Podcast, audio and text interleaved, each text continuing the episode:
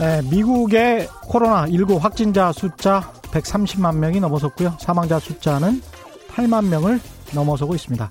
여전히 매일 수만 명이 감염 확진 판정을 받고 있습니다. 이런 상황에서 미국의 대부분 주가 락다운, 즉 사회적 봉쇄 조치를 해제하고 있습니다. 당장 우리 경제로만 보자면 반가운 소식입니다. 미국이 사회적 봉쇄 조치를 해제해서 미국 내 소비가 늘어나야 우리 수출도 늘어나기 때문이죠. 물론 우려되는 지점도 있습니다. 우리 이태원 클럽의 경우처럼 확진자가 폭발적으로 증가해서 다시 또 락다운, 사회적 봉쇄 조치를 하게 되는 것 아니냐는 건데요. 그럴 가능성이 있을까요? 그럴 가능성이 전혀 없다. 이렇게 말하기는 힘듭니다만, 그럴 가능성이 높아 보이지는 않는다. 제가 보기에는 그렇습니다. 왜냐고요? 궁금하시죠? 잠시 뒤 나올 이종우 이카노미스트의 의견은 어떤지 저도 궁금합니다. 네, 안녕하십니까. 세상에 이익이 되는 방송 최경련의 경제쇼 출발합니다. 저는 진실탐사 엔터테이너 최경련입니다. 유튜브 오늘도 같이 갑시다.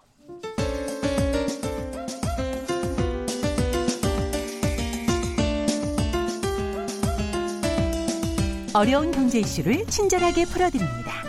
돈 되는 경제 정보를 발빠르게 전해드립니다. 예리하면서도 따뜻한 신사 이종우 이코노미스트의 원포인트 경제 레슨. 네, 국내외 경제 흐름을 분석하고 실질적인 투자 정보도 전해드리는 원포인트 경제 레슨 이종우 이카노미스트 스튜디오 나오셨습니다. 안녕하십니까? 예, 안녕하세요. 예, 제가 오프닝에서 예, 사회적, 제 의견을 들어보겠다고 예, 봉쇄 조치를 또 단행할까? 예. 환자 수가 늘어나고 사망자 수가 늘어난다면 어떻게 예. 생각하십니까? 그럴 가능성은 별로 그렇게 높지 않다라고 봐야 되겠죠. 다행이네요. 저랑 예. 비슷해서. 그 왜 그럴까라고 생각해 보면요. 예. 물론 이제 뭐 어, 그 이후에 얼마만큼 또 환자가 급증을 하느냐 이런 부분들도 있겠지만 예. 우리가 대구 때에 한번 경험을 했고 그 다음에 지난주 그 주말에 이태원에서 똑같은 일이 있었지 않습니까? 네. 근데 이제 우리도 보게 되면 대응 능이나 대응을 하는 형태나 사람들이 생각하는 형태가 좀 다르지 않습니까? 그렇죠. 그러니까 대구가 처음 갈 때는 처음의 경험이었기 때문에 음. 굉장히들 뭐 이거를 도대체 어떻게 처리를 해야 되느냐 음. 하는 것들에 대한 것도 어 별로 그렇게 이제 합의된 생각이 없었고요. 네. 그렇게 되다 보니까 이제 확대가 되는 거를 그냥 뭐 음, 대구를 봉쇄해야 되느냐 마느냐 뭐 이런 얘기까지 나올 정도로 있었죠. 막 했었지 않습니까? 예.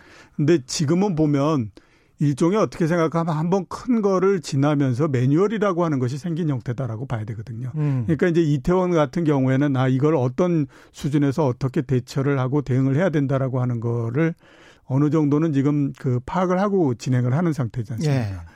똑같은 형태이거든요. 미국도 굉장히 환자가 많이 생겨서 음. 어, 한 번 락다운을 했다가 그게 음. 이제 조금 진정이 된 다음에 그걸 푼 다음에 또 환자가 생긴다고 하더라도 보면 아, 이, 이 환자들을 도대체 어떻게 처리를 해야 되고 음. 그 다음에 또 이 질병을 어떻게 다스려야 되는지 하는 것들에 대한 노하우가 좀 있는 상태이기 때문에 그렇죠. 예. 그렇게 하기는 어렵고요. 두 번째는 보면 질병에 의해서 생기는 그 사회적으로서의 어려움도 있지만 경우 그 계속 락다운으로 묶어놓고 해서 발생할 수밖에 없는 경제적인 어려움 예. 이것 또한 굉장히 큰 거거든요. 그렇죠. 어, 그렇기 때문에 그 경제적인 어려움이나 이런 것들을 계속해서 외면해 가면서 갈 수는 없습니다. 음. 처음에 그 락다운을 계속 하고 할 때는 질병이 처음이었기 때문에 예. 이게 어느 정도에 가면 멈출 수 있는지 하는 것들을 모르니까 한 거고요. 그렇죠. 그래서 아마 제가 봤을 때는 다시 질병이 확산이 된다고 하더라도 음. lockdown 같은 형태를 하지는 않을 거다라는 생각이 좀 듭니다. 예. 제가 잠깐 부가 설명을 드리면 원래 미국 연방 정부가 제시한 기준은 확진자 수가 14일 연속 줄어들어야 예. 그런 지역에서 lockdown 해제를 하는 게 바람직하겠다 이렇게 권고 사안이었는데요. 지금 47개 주에서 하고 있는데 예. 그런 주가 없어요. 그냥 14일 연속 줄어들어서 락다운 해제를 하고 있는 게 아니고 사람들이 집회하고 시위하고 제발 풀라고 하고 그냥 저항을 해버리는 상황이기 때문에. 예, 그렇죠. 이런 상황에서 우리나라처럼 뭐 어떤 정부가 강력한 중앙 집권 정부였지 않습니까? 역사적으로 봤을 때. 예. 그렇게 해서 이렇게 락다운을 하고 또는 풀고 이게 지켜지는 그런 나라가 아니에요. 미국은. 기본적으로 소송의 나라기 때문에 예. 그냥 소송을 지금 하고 있습니다. 소송을. 음. 나문 열 거야. 소송해. 이렇게 하고 있는 거기 때문에 저는 이 과정 속에서 많은 환자가 발생하겠지만 이거는 이벤트가 아니고 프로세스다.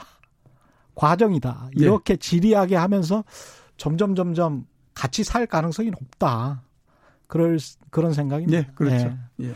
일, 그리고 이제 지난주에 오늘 저 주제로 들어가기 전에 또 삼성 예. 이재용 부회장이, 이재용 부회장이 사과를 했습니다. 예. 사과를 사과를 한 건가도 의심스럽다라는 분들도 좀 계시던데 예. 어떻게 보십니까? 언론에서는 사과를 했다고 하고요. 예. 어, 실제적으로 보면 사과인지 아닌지도 잘 모르겠습니다. 왜냐하면 예.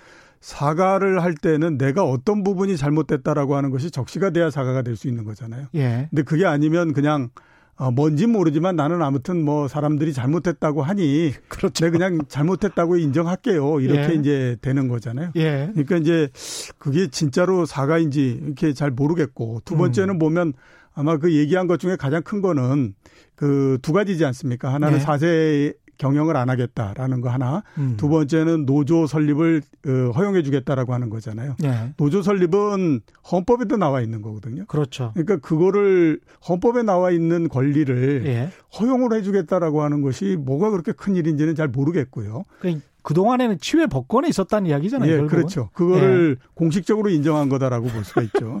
그다음에 이제 또 예. 하나는 사세 경영을 하지 않겠다라고 하는 건데요. 예. 우리가 지금 그 주식회사의 프로세스에 의해서 보게 되면 음.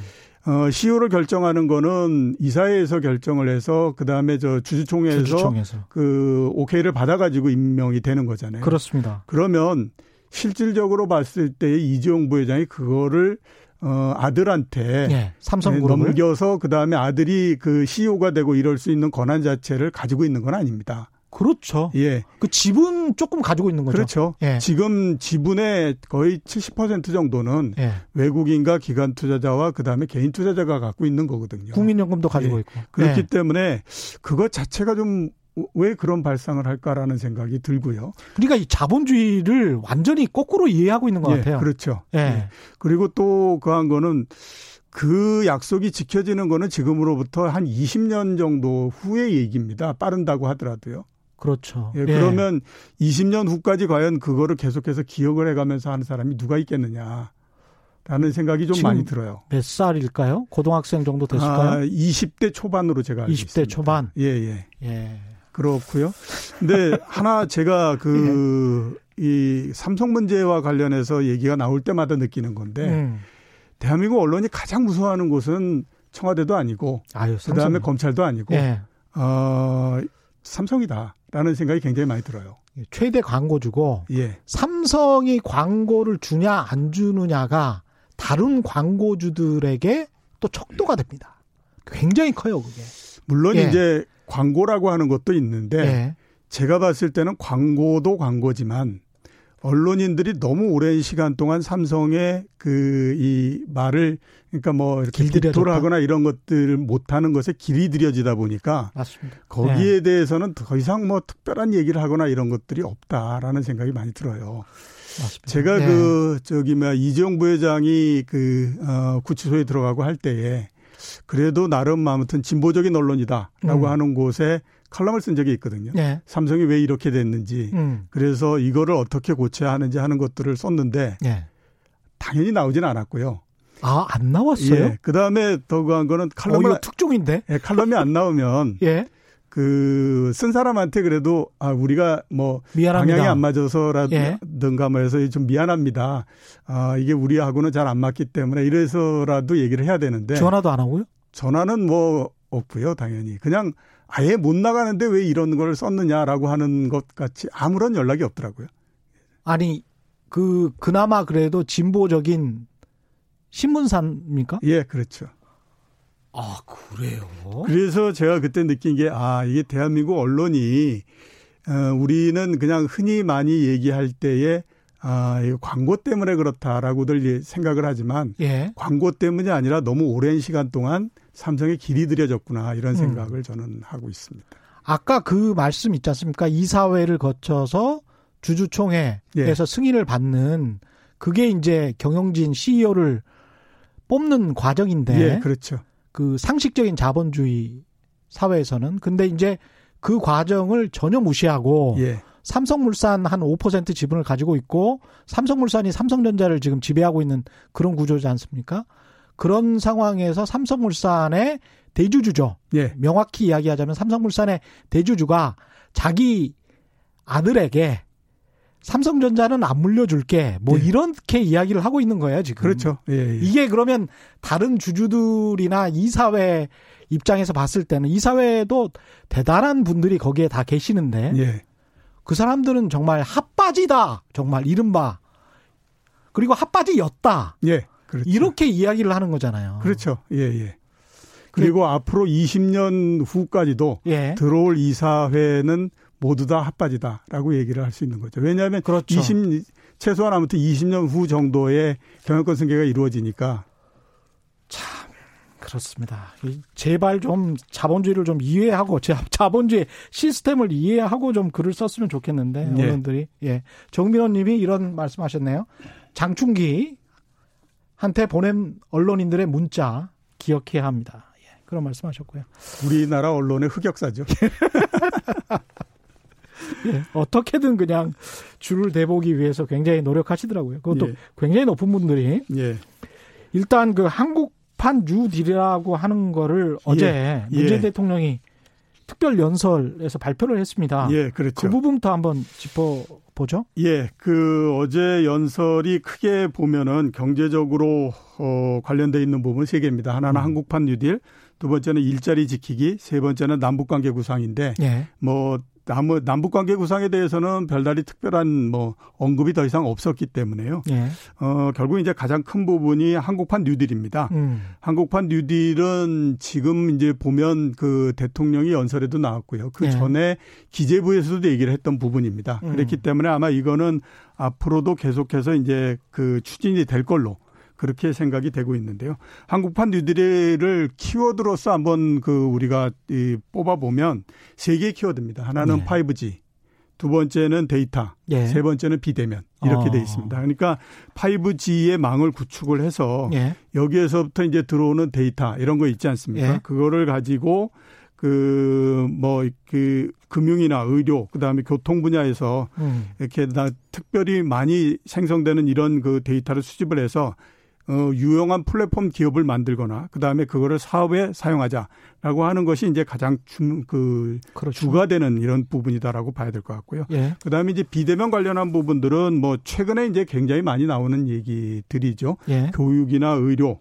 이런 부분들에서 앞으로 보면 접촉이 없는 상태에서 계속해 가지고 어 되는 그 사업이 굉장히 많이 진전이 될 테니까 음. 이런 부분들로서 가자라고 하는 부분들인데요. 예. 어 이게 앞으로 과연 그러면 이제 그 시, 이 적용이 될 거냐, 그 다음에 음. 효용이 있을 거냐라고 하는 부분들을 한번 생각해 봐야 될 텐데 예. 제가 봤을 때는 이 부분들은 앞으로도 상당 기간 상당히 강하게 이제 계속 집행이 될 걸로 보이고요. 예. 그다음에 또 우리 경제에 미치는 영향도 상당히 있을 거다라고 음. 생각이 됩니다. 음.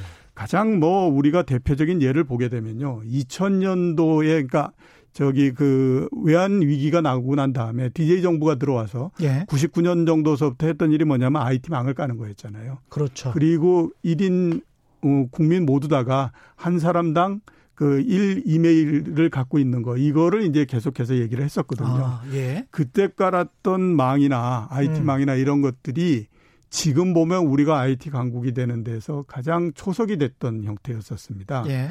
그 당시에 우리가 2000년도에 이미 그 초고속 인터넷망 이런 것들이 깔렸었는데요. 음. 일본 같은 경우에 보게 되면 2004년도가 될 때까지도 그 지방 도시로 가게 되면 인터넷이나 이런 것들이 없었어요. 아. 그러니까 그게 지금 보면 이렇게 굉장히 큰 차이를 벌리는 형태가 됐거든요. 그래서 아마 이번에도 이제 그 새로운 산업 쪽 예. 이런 쪽으로 이제 그 투입을 하기 위해서 음. 이그 한국판 뉴딜 이 부분들을 이제 진행을 한다라고 봐야 될 것 같거든요. 그게 망이 굉장히 중요하긴 하네요. 생각을 해보니까 90년대 말까지만 해도 일본의 휴대폰 산업이 괜찮았거든요. 예, 그렇죠. 예. 예. 근데 이제 그게 순식간에 그렇게 몰락을 하더라고요. 예, 그러니까 예. 제가 2004년도에 그 일본에 가서 후쿠오카에 있었는데 예. 그때 호텔에 인터넷이 있느냐라고 했더니 그쪽에서 우리는 그런 게 없다라고 얘기를 했었거든요. 아, 후쿠오카 호텔에 예, 그렇죠. 예. 2004년도에도 2004년도에도 후쿠오카 호텔에는 그런 것들이 없었어요. 그다음에 그그 휴대폰 얘기를 하셨으니까 예. 그 말씀을 드리는데 90년대 중반까지만 하더라도 세계 휴대폰 시장에서 일본이 굉장히 큰 역할을 했었거든요. 아, 일본 휴대폰 좋았어요. 그때. 예, 그때 써보면. 당시에 예. 디자인도 굉장히 좋았고 예. 굉장히 아무튼 그효그이이 성능이나 이런 것들도 굉장히 좋았어요. 예. 근데 이게 어 별로 그렇게 힘을 못 쓰고 주저앉아 버렸던 거는 음. 일본 내에서의 이동통신이 우리보다도 훨씬 더 늦게 그 이 진전이 됐기 때문에 이동통신망이 그렇죠. 자국 내에서 그 이거를 그 소화를 못 하다 보니까 해외로 그렇죠. 나가지를 못하는 형태가 됐죠. 아. 우리나라 같은 경우에는 우리가 그냥 생각하면 지금 남아 있는 우리나라의 휴대폰을 만드는 회사, 그러니까 예. 그 스마트폰을 만드는 회사가 삼성전자하고 LG전자니까 음. 항상 삼성과 LG가 가장 그 선도적인 폰을 내놨을 거다라고 생각을 하지만요. 어, 2000년대가 되기 전까지 우리나라의 가장 선도적인 폰들을 계속 내놨던 건 SK텔레콤에 있었던 자회사였었습니다. 아, 기억납니다. 예. 예. 그 SK텔레텍이라는 예. 회사였었는데요. 예.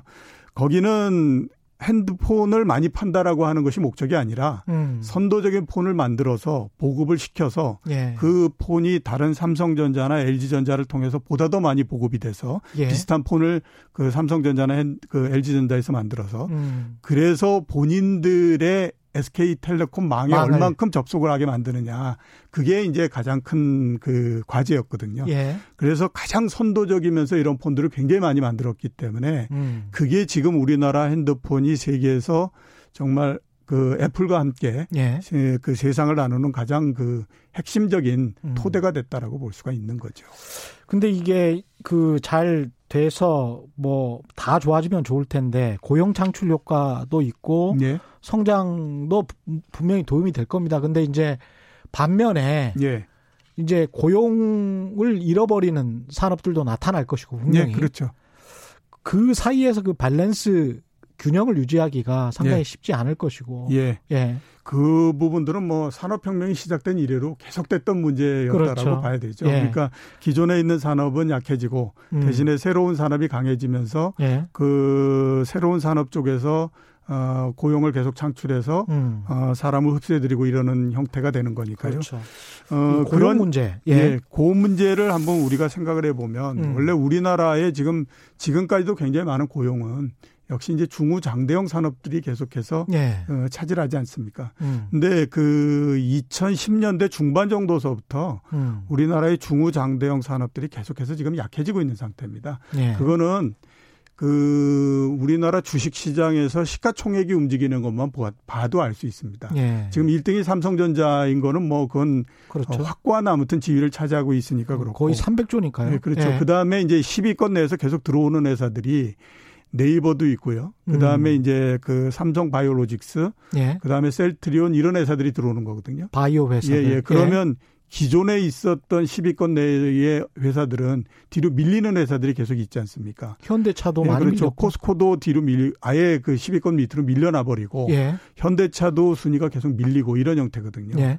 그러니까 이게 주식 시장에서 시가총액이 어떤 순위로서 되느냐 하는 것들은 음. 비례 산업을 보여주는 겁니다. 예. 그러니까 지금은 그 물론 이제 그 저 과거의 중후장대형 산업이 음. 보다 더 어떤 뭐 계기로 해서 잘 돼서 그쪽에서 인력을 흡수하고 이러는 것도 굉장히 중요하지만 예. 그럴 수 있는 가능성은 현재로서는 그렇게 크지는 않습니다. 그렇죠. 오히려 예. 이제 가장 중요한 거는 뭐냐면 음. 새롭게 일어날 수 있는 산업 쪽에서 보다 더 영역이 넓어져서 음. 많은 사람들을 그쪽에서 흡수해 주는 것이 보다 더 중요한 거거든요. 그러니까 시간이 중요한 것 같아요. 예. 그 하염없이 마부를 고용할 수는 없지 않습니까? 마차가 지나다니질 그렇죠. 않는데. 예. 예. 그런 것 같습니다. 일단은 일자리 측면에서는 그렇고 그러면 이런 것들이 대통령이 이야기한 한국판 뉴딜 예. 일자리 창출 면에서는 어느 정도 효과가 있다라고 판단을 하시는 겁니까? 일단은 이제 뭐 지금 현재로서는 음. 한국판 뉴딜 특히 이제 디지털 뉴딜이 예. 얼마나 성공적으로 자리를 잡느냐 음. 하는 것들에 따라서 굉장히 많이 달라진다라고 봐야 되겠죠. 예. 근데 그 우리가 디지털 부분 특히 IT 부분들에서 상당히 강점을 가지고 있고 그 다음에 또 우리가 굉장히 도전적인 성향들을 많이 갖고 있는 그런 부분을 그렇죠, 따진다라고 이제까지. 하면 예.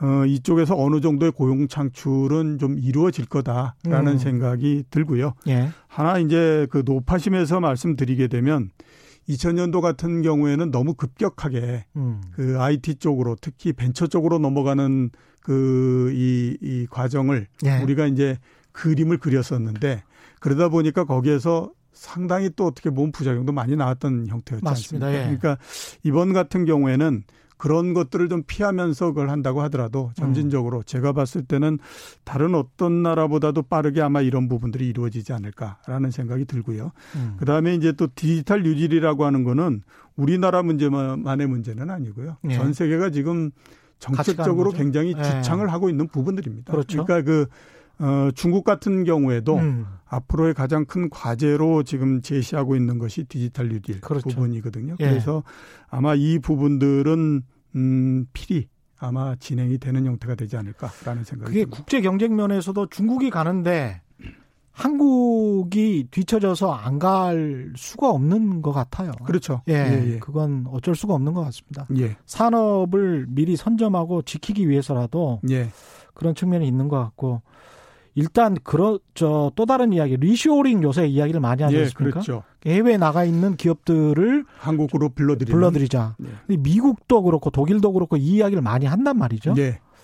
우리는 어떻습니까? 좀 가능성이 있나요? 어, 뭐 일부 기업들이 들어오기는 하는데요. 네. 아직까지는 뭐 그렇게 그 많은 기업들이 들어오거나 이러질 않습니다. 그렇죠. 그러니까 많이들 뭐 이번에 이제 코로나19가 확산이 되면서 음. 코로나19의 이후의 세상을 많이 얘기를 하지 않습니까? 네. 그 중에 이제 하나가 뭐냐면 이번에 질병이 확산이 되면서 음. 세계적으로 공급망이 일시적으로 굉장히 어려워지는 것을 봤기 때문에 예. 그거를 피하기 위해서 바깥에 나가 있는 기업들이 국내로 들어와서 다시 또 거기에서 어, 새로운 공급 체인이 만들어질 거다 이런 얘기들을 굉장히 많이 합니다. 그렇죠. 예. 근데 물론 이제 그렇게 해서 들어오는 기업도 있지만 음. 그런 기업들은 그렇게 많지는 않고요. 음. 기업들이 원래 있는 국가로서 들어온다라고 하는 거는 과거에 이제 지금 뭐 우리가 동남아에 나가 있거나 이런 기업들이 그렇죠. 거기에서 들어가는 비용과 음. 거기에서부터 생기는 그 이 이득 음. 그거를 서로 따졌을 때에 지금 국내에 있는 것이 훨씬 더 낫다라고 생각해야 음. 들어올 수 있는 거거든요. 왜 나갔는지를 생각을 해야 될것 예, 그렇죠. 같아요. 예, 그렇기 때문에 그게 이제 뭐 정부가 세제 지원을 하고 뭐 음. 이렇게 그 한다고 하더라도 세제 지원이라고 하는 부분들이 인건비가 전략되는 부분보다도 많을 수는 없는 거거든요. 그럼요. 예. 예. 그렇기 때문에 그거를 따져야 되는 거고요. 어. 어, 그래서 우리가 제가 봤을 때는 반면교사로서 한번, 그러니까 한번 그, 아, 이 부분들은 연구를 할 필요가 있다라고 생각, 되는 거는 예. 미국이나 이런 경우는 아닙니다. 그거는 음. 이제 뭐 어, 많이 들어온 것도 아니고 그렇기 때문에 예. 제일 많이 우리가 생각해야 될 부분들은 일본의 경우입니다. 음. 일본 같은 경우에는 뭐 아시는 것처럼 70년대 중반에 1차 오일 쇼크가 나고 난 다음서부터 기업들이 해외로 나가기 시작을 했었거든요. 예. 그리고 뭐 N고가 되고 했을 때는 정말로 많이 나갔죠. 그렇죠. 예, 그런 네. 기업들이 언제 정도서부터 들어오기 시작하냐면 2000년대 후반 되면서부터 일본으로 점차적으로 들어오기 시작을 합니다. 2000년대 후반. 예, 예. 그게 왜 그러냐 하면요. 예. 어, 들어올 수 있을 만큼의 여러 요소들의 가격이 떨어졌기 때문에 그렇습니다. 예를 들어서 보면 음. 인건비가 거의 20년 동안 동결이 돼 있었거든요. 맞습니다. 그러니까 그게 예. 이제 거기서부터 코스가 떨어지죠. 음. 그다음에 또 어, 그 부동산 가격이 계속 내려가잖아요. 그러니까 아, 그러네요. 그 공장을 짓고 한다고 하더라도 옛날처럼 그 부동산 가격이 많이 들어가지를 않는 거예요. 그 다음에 또 금리가 제로가 돼버렸잖아요. 그렇죠. 그러니까 남의 돈을 빌려서 투자를 한그 공장을 짓는다고 했을 때 들어가는 이자 비용이 줄기 때문에 예. 당연히 그런 비용이 줄어들고요. 예. 그 다음에 이제 이런 게 있는 거죠. 일본의 기업이 말레이시아에다가 음. 공장을 만들어서 그러면 거기에서 나오는 소니 제품은 소니라고 하더라도 made in Malaysia인 거거든요. 그렇죠. 그죠? 예. 근데 일본에 들어오면 소니이면서 made in Japan이 되는 겁니다. 그렇습니다. 그러면 그두 예. 개의 제품은 예. 똑같은 소니가 만들었다고 하더라도 가격이 가격이 달라지는 거죠. 저도 항상 제품 뒷면을 보고 예. 그래도 진짜 made in Korea가 국격이 높아진 것 같은 게 예. 이게 손이 더 가게 돼요. 그렇죠. 그리고 예. 가격이 조금 비싸더라도 오 made in China보다는 그래도 제품 품질이 낫겠지라는 그냥 믿음 신뢰 같은 게 있잖아요. 예. 그게 이제 선진국 상품의 장점 같은 거라고 보는데 그런 측면이 있군요. 예, 그렇죠. 예. 그렇기 때문에 음. 그런 것들이 종합돼서 예. 어, 가장 당사자인 기업 입장에서 아 이게 우리가 이렇게 이렇게 해서 해외 나가 있는 것보다 국내에 있는 것이 훨씬 더 이익이 되겠다라고 생각하면 들어오는 거거든요. 거기에 이제 정부가 어떤 정책으로서 그걸 더 도와주느냐 하는 것들은 부수적으로 붙는 부수적이네. 거다. 이렇게 봐야 됩니다. 근데 쭉 말씀하시는 거 들어보니까 이게 좀 슬프네요. 그러니까 2000년대 후반부터 일본도 기업이 들어오기 시작을 했다면 그거는 이제 장기 분황이 한참 진행되고 난 다음에 예. 잃어버린 한 20년이 진행되다가 부동산 가격 떨어지고 인건비 떨어지고 임금이 계속 적체돼서 일본에 지금 신입사원 임금이 200만 원 왔다 갔다 합니다. 예, 그렇죠. 한국이랑 비슷하거나 조금 낮은 수준이에요. 그 정도로 임금이 오르지를 않았어요. 예. 이 그러니까 이제 그건 결국은 이 경제가 굉장히 좀 망가져야 예. 이, 이게 경쟁력이 있으니까 다시 돌아온다는 그렇죠. 이야기잖아요. 예, 예, 예. 정말 슬픈 이야기네.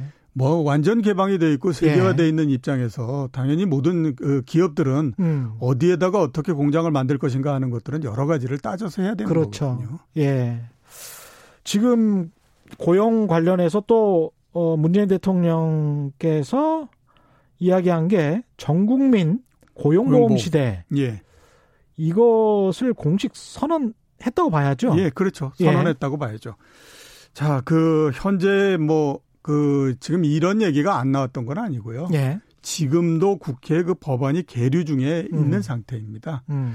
어, 지금 보면 가장 그 전 국민 고용보험에서 포인트가 되는 부분들은 그 특수고용 종사자들이 있지 않습니까? 예. 그러니까 뭐 어, 저기 그 학습지 교사라던가, 음. 캐디, 뭐, 그 다음에 그 프리랜서 이런 사람들 있지 않습니까? 음. 지금 이제 그 고용보험에서 제외돼 있는 상태이거든요. 예. 그러니까 이제 그런 분들하고, 그 다음에 예술인들. 음. 예, 이런 분들은 뭐, 특히 이게 코로나19가 되고 난 그 발발하고 난, 발생하고 난 다음에 모든 행사 다 취소가 돼 버렸기 때문에 굉장히 어려운 상태에 있지 않습니까? 예. 그러니까 이제 이런 사람들이 주가 될 것 같고 이런 음. 사람들을 중심으로 해서 이제 단계적으로 추진이 될 수밖에 없는 상태인데요. 예. 지금 우리나라에서 고용보험에 들어 있는 사람이 1,378만 명이고요. 예. 고용보험에 들어 있지 않은 사람들이 1,500만 명입니다. 어휴. 그러면 고용보험에 적용이 안 되는 사람들이 보다도 많다라고 예. 봐야겠죠. 이게 왜 지금 안 되느냐 하는 부분들을 보면 지금 우리나라에서 고용보험을 들게 되면요. 근로자가 0.8% 내고요. 맞습니다. 예, 그다음에 사업주가 사업자. 1.05% 냅니다. 아, 사업자 조금 더 많이 예, 내는군요. 조금 더 많이 냅니다. 예. 근데 지금 그 이그 그 특수고용 종사자들은 음. 본인은 뭐 본인 내는 거는 어떻게 좀 낼 수 있다고 하더라도 그렇죠. 그다음에 사업주가 내는 부분들은 사업주가 없기 때문에 낼 수가 없잖아요. 그렇죠. 그렇죠. 그러니까 이 부분들을 해결을 해야 되는데 결국 그러면 이제 이 부분을 어떻게 해결할 거냐. 지금 이제 그 저 건강보험이나 이런 것처럼 이 결국 회계를 이제 따로따로 하는 것이 아니라 이제 하나로 뭉쳐서 음. 지역 보험과 그다음에 이제 그 이그 그 직장 보험 이런 예. 것들을 한번 그해 가지고 같이도 할 수 있는데 예. 지금 이 고용보험에서 가장 큰 문제가 뭐냐면 작년에도 이미 지금 앞, 앞에서 말씀드렸던 1378만 명이 들어있는 고용보험이 작년에 이미 1조 3천억 정도의 적자를 내고 있습니다. 아. 그러니까 여기에다가 같이 얹을 수는 없는 거죠. 그러네요. 예, 그렇게 예. 되면 이거를 결국 이제 정부가 어느 정도 출연을 해서 음. 재정에서부터 해결해 줄 수밖에 없는 상태이거든요. 예, 그러려고 그러다 보면 법적으로 이미 이거를 또 좀 손을 봐야 되고 음. 그러다 보면 또 과연 이것이 맞느냐 틀리느냐 예. 하는 것들에 대한 문제가 또 발생을 할 수밖에 없죠. 그래서 아마 음. 점진적으로 진행이 될 텐데 아마 제가 봤을 때에 일단은 좀 추진이 계속돼서 예. 조금씩 조금씩 그 적용 범위가 확대되는 형태가 되지 않을까라는 전면적으로 되기가 좀 힘든 측면도 예, 있겠습니다. 시간이 굉장히 많이 진이 걸린다라고 봐야 되겠죠. 본인들이 직접 특수고용직 같은 경우는 아주 미미한 부분이라도 돈을 한 2, 3만 원이나 5만 원이라도 내야 될 수도 있기 때문에 예, 그렇죠. 예. 그 그런 측면들도 있고 국민연금도 예. 보셔서 아시겠지만 음. 그 본인이 아무것도 안 내고 국민연금을 받아갈 수는 없습니다. 그렇죠. 조금이라도 예. 내야 그 다음에 이제 연금을 받을 수 있게 받기 때문에 이것도 그렇죠. 마찬가지라고 봐야 예. 되죠. 그리고 아주 일부겠지만 소득이 노출되는 거를 꺼려하는 분들도 있을 것 같아요. 예, 예. 그렇죠. 여러 가지 측면이 있겠습니다. 해외 이슈를 좀 보자면요. 예. 미중이 지금 무역 전쟁이 또 일어나는 것 아닌가 뭐 이런 언론 보도들이 나오고 있는데 예, 그렇죠. 어떻게 보십니까? 어, 굉장히 말은 많은데요. 그 진짜로 일어날 거냐? 진짜로 일어나기는 그렇게 쉽지는 않죠. 쉽지 않습니다. 예, 양쪽이 예. 다그 쉽지 않아요. 음, 어떻게 예. 생각하면 상당히 좀 그 타격을 많이 있기 때문에 예. 그냥 정치적인 필요에 의해서 계속해서 이런 것들을 좀 제기하는 게 아닌가라는 음. 생각이 듭니다. 이런 것들이 이제 제기된 가장 큰 원인을 보면 올해 11월 달에 미국에서 대선을 해야 되는데 예. 어, 지금 현재까지 스윙 스테이트에서 음. 트럼프 대통령이 계속해서 밀리고 있는 상태입니다. 그렇죠. 그러니까 이대로 가다가는 이게 큰일 난다라고 생각이 할 수밖에 없거든요. 예. 그 2000년대서부터 미국 대선을 보면요. 딱 이런 구도입니다. 공화당이 당 공화당 후보가 대통령으로 당선이 될 때, 음. 그러니까 그 재임이 아니고, 예. 그러니까 이제 처음 당선이 될 때는 어, 전국 투표에서는 지고 음. 그 다음에 이제 그 선거인단 투표에서 이겨서 당선이 되는 그렇죠. 형태가 됐죠. 예. 그 대신에 이제 그 민주당 후보 같은 경우에는 당선이 될 때 넉넉하게 당선이 됩니다. 그러니까 현재까지 봤을 때는 음. 민주당이 전체적으로 조금 아무튼 구조적으로 봤을 때 유리한 구조에 있다라고 봐야 되거든요. 그렇죠. 예, 그런 예. 상태에서 지금 지지율이 밀린다라고 생각하니까 음. 이거는 뭔가 아무튼 외부적인 뭔가를 가지고도 한번 이렇게 그 이거를 반전시켜야 된다 이런 이제 생각을 갖고 있는 건데요. 예. 이런 전례에서 가장 크게 나왔던 게 뭐냐면 링컨 대통령이었습니다. 링컨 대통령. 예, 링컨이 예. 이제 그 처음에는 그 이 대통령 으로 당선이 됐고 음. 그다음에 이제 대통령 하면서 남북 전쟁이 일어났거든요. 음. 그리고 이제 재선을 해야 되는데 예. 선거가 있기 3개월 전까지도 일방적으로 아무튼 여론이 밀렸어요. 그래서 예. 본인도 될 거라고 생각을 하지 않았었는데 음. 그 3개월 사이에 남북 전쟁에서 북군이 두 군데에서 크게 승리를 합니다. 예. 그러면서 여론이 확 뒤집어져 가지고 음. 링컨이 재선에 당선이 됐었거든요. 예. 그게 아니었었으면 아마 이제 우리 그 유명한 그 국민에 의한 국민을 위한 이런 것도 나오지 않았을 거고. 그렇죠. 네, 그런 거죠. 그러니까 이제 지금 그 트럼프 대통령 입장에서도 외부에서부터 자꾸 이렇게 그 뭔가 아무튼 돌파구를 좀 만들어야 된다라는 생각을 가질 수밖에 없거든요. 네. 그래서 그 가장 큰 재료로서 일단 미국하고 중국 사이에 무역 갈등 이걸 한번 이제 불러일으켜 보자 음. 이런 걸로 해서 하기 때문에 지금 좀 그 긴장감이 높다 이렇게 볼 수 있죠. 근데 이제 미국이 우한 바이러스 연구소를 지목해서 예. 코로나19의 진원지가 그곳이고 뭐 어떻게 우발적으로 그랬는지 예. 고의적으로 그랬는지는 모르겠지만 그쪽에서 나온 거 아니냐. 예. 뭐 이런 식으로 이제 밀어붙이고 있잖아요. 예, 그렇죠. 증거는 또 확실히 없는 것 같기도 하고. 그, 그, 저기 수사할 때에 이런 예. 얘기 많이 하지 않습니까? 어, 물증은 없으나 심증이 심증. 간다. 심증은 있으나 물증이 없다. 이런 얘기 많이 하지 않습니까? 예. 지금 딱 보면 그런 형태다라고 보입니다. 음. 어, 그 중국을 지목하는 특히 우한을 지목하는 가장 큰 거는 한 세 가지 정도 있는데요. 하나는 미국이 우한 그 바이러스 연구소를 2018년도서부터 두 번 정도 방문을 하고 했었는데 어. 그때마다 안전 관리가 미비하니 안전 관리를 음. 철저히 해라라고 예. 얘기를 했으나 예. 그거를 지키지 않고 이런 일이 벌어졌으니 음. 우리가 그렇게 얘기했을 때의 경험에 비춰 보면 여기에서 뭔가 나왔을 거다라고 하는 것이 일단 하나고요. 예. 두 번째는 보게 되면 이제 예. 그이 코로나 바이러스를 한번 그 봤더니 그 단백질 아미노산 염기 서열이 에이즈 바이러스하고 거의 비슷하더라라고 하는 겁니다. 어, 예. 그러면 이거는 자연적으로 나왔을 리가 없다. 이거는 뭔가 만들었을 것 같다라는 어. 얘기를 하는 거죠. 예. 그래서 이게 그 이쪽이 문제인 것 같다라는 생각을 하게 되는 거고요. 일종의 이제 음모론인데요. 예, 그렇죠. 네, 아직은 증거가 없습니다. 예, 예. 거기에다 음모론 또 하나 더 더해지는 게 뭐냐면 코로나 바이러스의 배열이 굉장히 짧다라고 하는 겁니다. 그래서 어. 인체에 아주 쉽게 침투해 들어가는데 음. 이거는 유전공학적으로 뭔가 만든 것 같다 이런 얘기를 하는 거죠. 그래서 이거를 이제 그 이 지목을 하는 예. 그런 거고 그 다음에 이제 그 이 음모론이 한 단계 더 발전해서 되는 건 음. 뭐냐면 코로나 바이러스하고 그 다음에 에이즈 바이러스 그래서 코로나 바이러스에다 에이즈 바이러스를 심게 되면 네. 이거는 그 현재까지 특효가 할 수 있는 백신이 없기 때문에 음. 이게 일단 유사 시에는 생화학 무기로서 쓰일 수 있다. 이래서 너희가 문제야. 이렇게 이제 지적을 하는 거죠. 잘 모르겠습니다. 이게 네. 또 중국 쪽에서는 나오는 외신들 보니까 10월, 11월에 이미 다른 나라에서 발생을 했었다. 예. 또 이런 주장을 하고 있거든요. 예.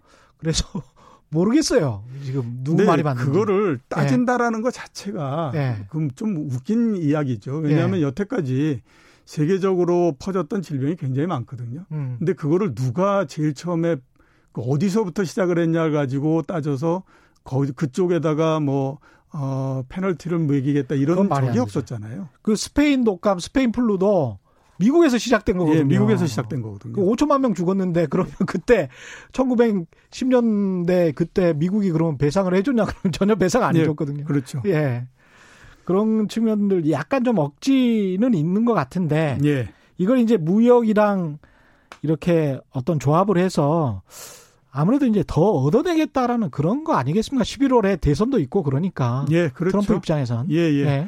어, 일단 뭐 몇 가지 우리가 이제 그 볼 수가 있는데요. 네. 이렇게 이제 그 트럼프가 트럼프 대통령이 그 어, 심지어는 아무튼 1차 무역 협상 작년에 맺었던 거 있지 않습니까? 네. 그 무효로 하고 두 번째 스텝으로 들어갈 거야라고 얘기하는 거 이런 것들이 크게 봐서는 몇 가지 이유가 있습니다. 이제 앞에서 말씀드렸던 것처럼 정치적인 이유도 있고요. 음. 두 번째는 뭐냐면 예, 작년도 1단계 무역 협상을 했고 그다음에 거기에서 나온 결과로 보게 되면 올해와 내년 중에 미국의 상품을 중국이 한 2천억 달러 정도 더 예. 사주기로 했었습니다. 어. 그렇게 되면 올해에 원래 2018년도, 17년도 이때에 미국이 중국에 수출했던 것하고 지금 이제 작년도에 맺었던 그 협상하고를 서로 비교해 보면 대체적으로 한 80% 정도 더 수입을 해줘야 됩니다. 중국이. 음, 예. 근데 지금까지 보면 5월이 지나지 않았습니까? 예. 5월 이제 중순 정도 됐는데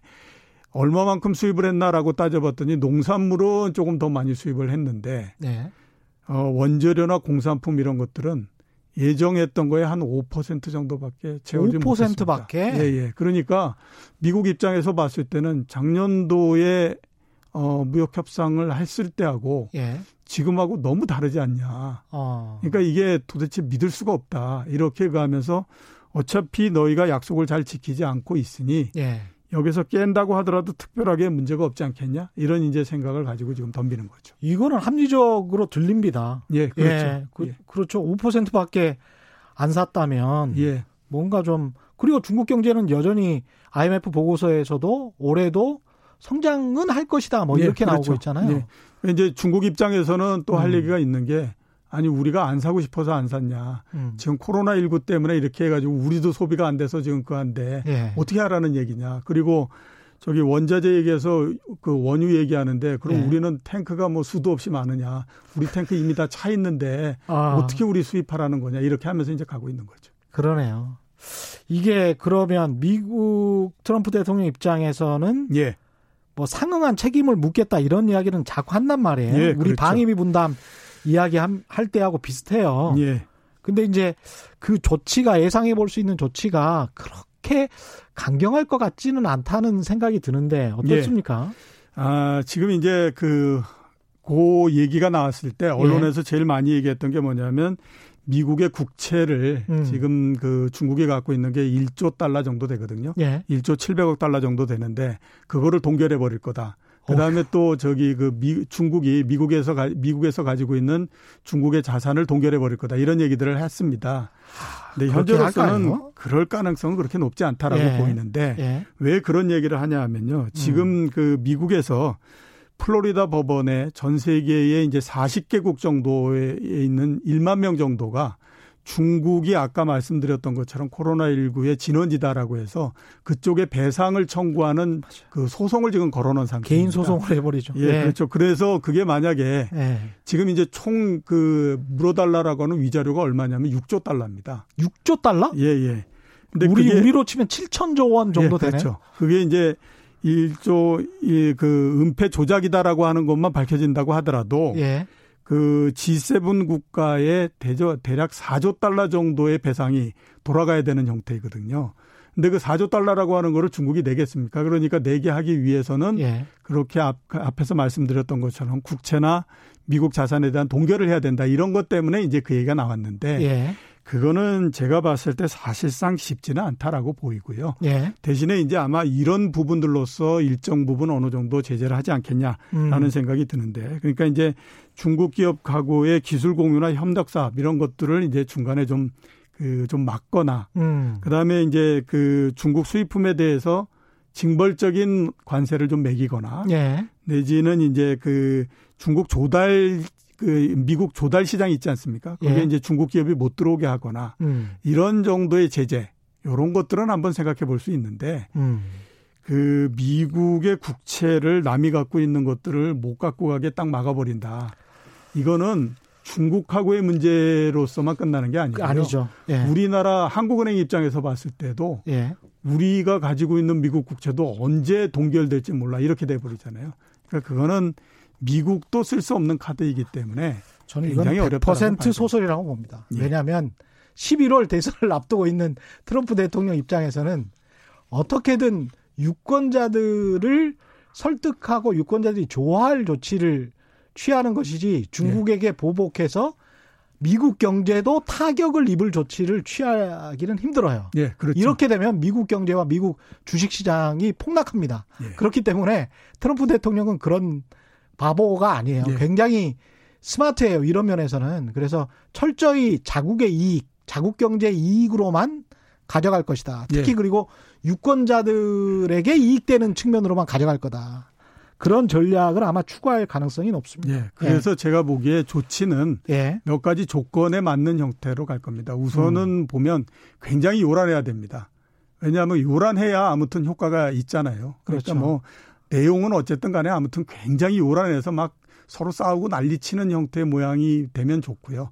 두 번째는 제재를 하고 하는 데까지 시간이 굉장히 오래 걸려야 됩니다. 그렇죠. 그러면 중간에 언제든지 또 사안이 바뀔 수 있기 때문에 정치적 필요가 없어지면 네. 사안을 슬그머니 약화시켜 버리면 되거든요. 그 트럼프 대통령의 그 전술이 우리 방위비 분담금도 갑자기 막 뭐 5조 내, 네. 뭐 이렇게 됐다가 지금 13%에서 한 1조 5천억 한 50% 이렇게 가잖아요. 네. 근데 만약에 1조 5천억으로 간다고 하더라도 엄청나게 떨어진 건데. 그렇죠.